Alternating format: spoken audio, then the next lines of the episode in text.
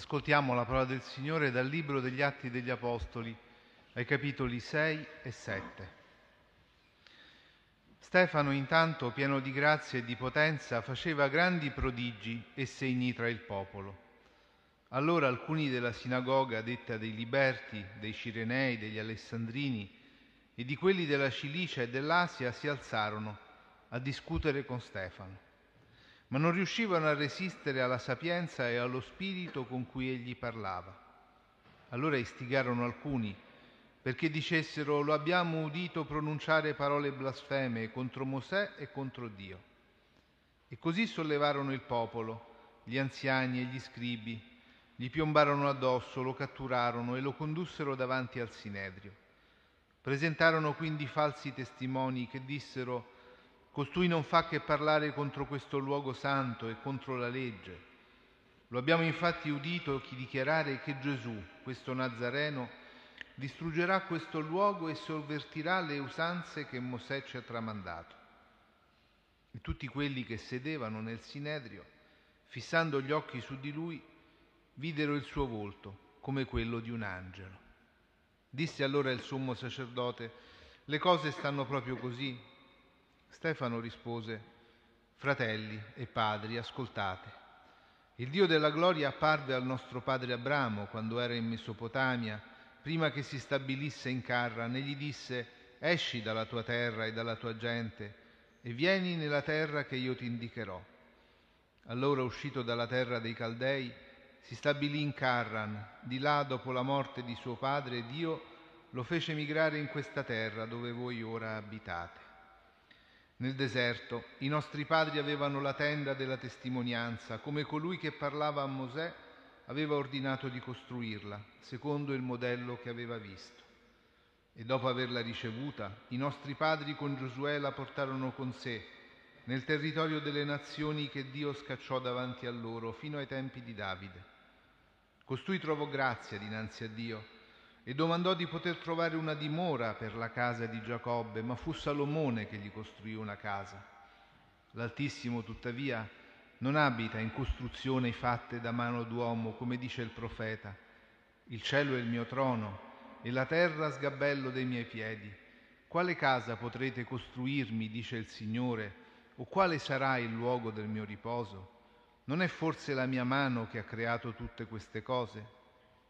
Testardi e incirconcisi nel cuore e nelle orecchie, voi opponete sempre resistenza allo Spirito Santo. Come i vostri padri, così siete anche voi. Quale dei profeti i vostri padri non hanno perseguitato? Essi uccisero quelli che preannunciavano la venuta del giusto, del quale voi ora siete diventati traditori e uccisori, voi che avete ricevuto la legge mediante ordini dati dagli angeli e non l'avete osservata. All'udire queste cose erano furibondi in cuor loro e digrignavano i denti contro Stefano.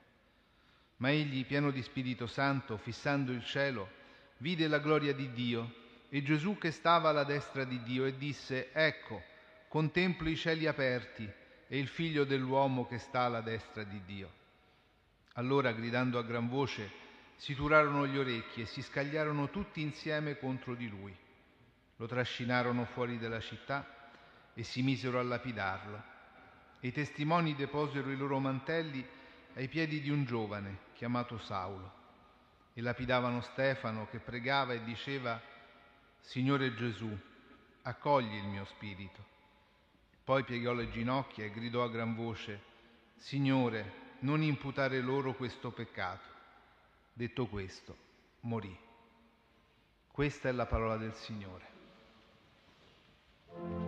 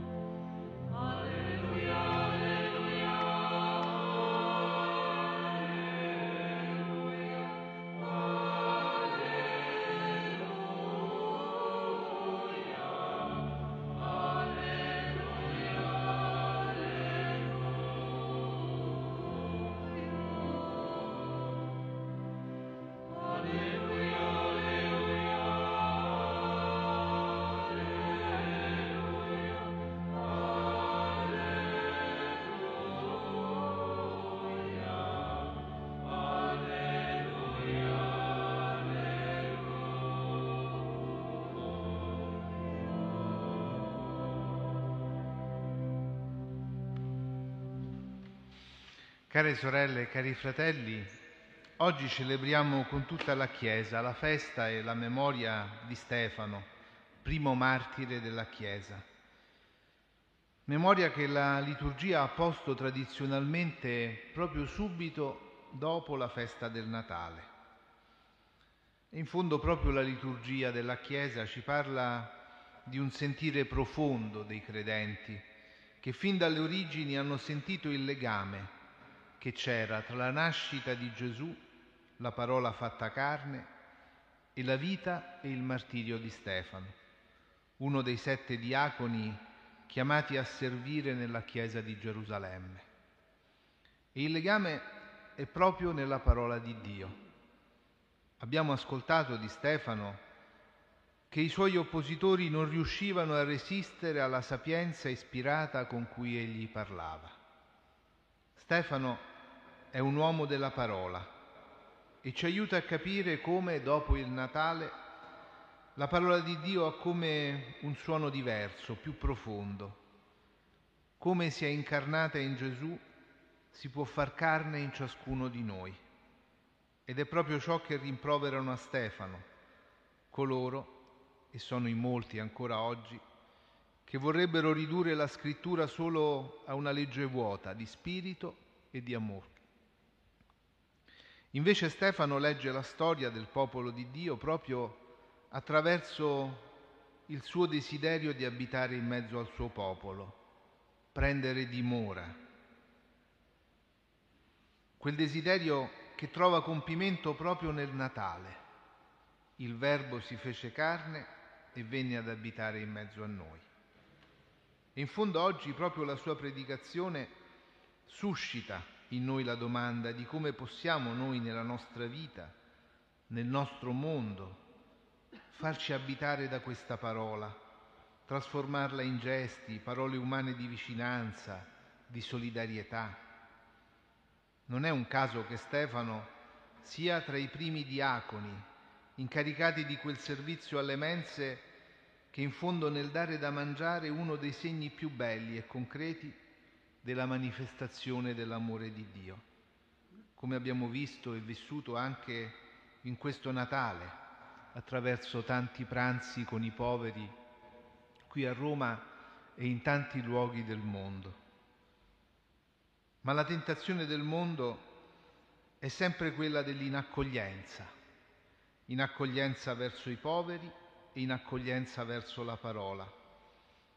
E tutti i passi della vicenda di Stefano ricalcano in modo impressionante, come in un parallelismo, i passi della passione di Gesù, nel processo, nelle false accuse, nella condanna a morte.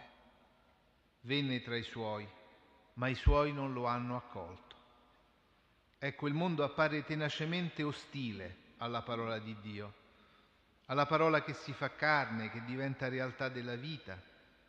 E questo possiamo leggerlo come una storia antica, ma che si ripete ancora oggi, nella persecuzione di tanti cristiani che ovunque nel mondo sono un segno di pace di dialogo, di accoglienza, proprio perché hanno accolto la parola di Dio in mezzo a loro. E pensiamo a quanti ancora oggi subiscono persecuzione per la testimonianza del Vangelo.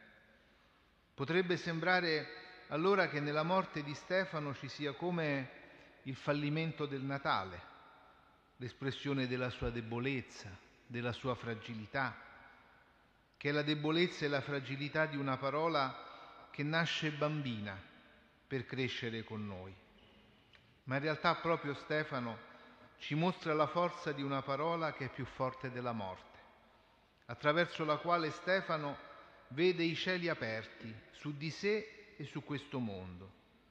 Una parola che è più forte dell'odio, perché diventa perdono per i suoi persecutori e l'amore per i nemici che Gesù ha insegnato è proprio il segno della perfezione dell'amore cristiano.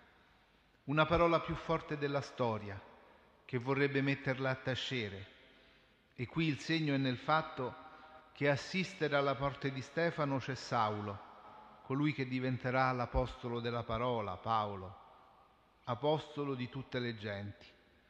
e in quei mantelli deposti ai suoi piedi, mentre lapidano Stefano, c'è come un simbolo, è il mantello di Elia, segno dello spirito di profezia, della forza di una parola che non ha mai lasciato questo mondo in balia di se stesso.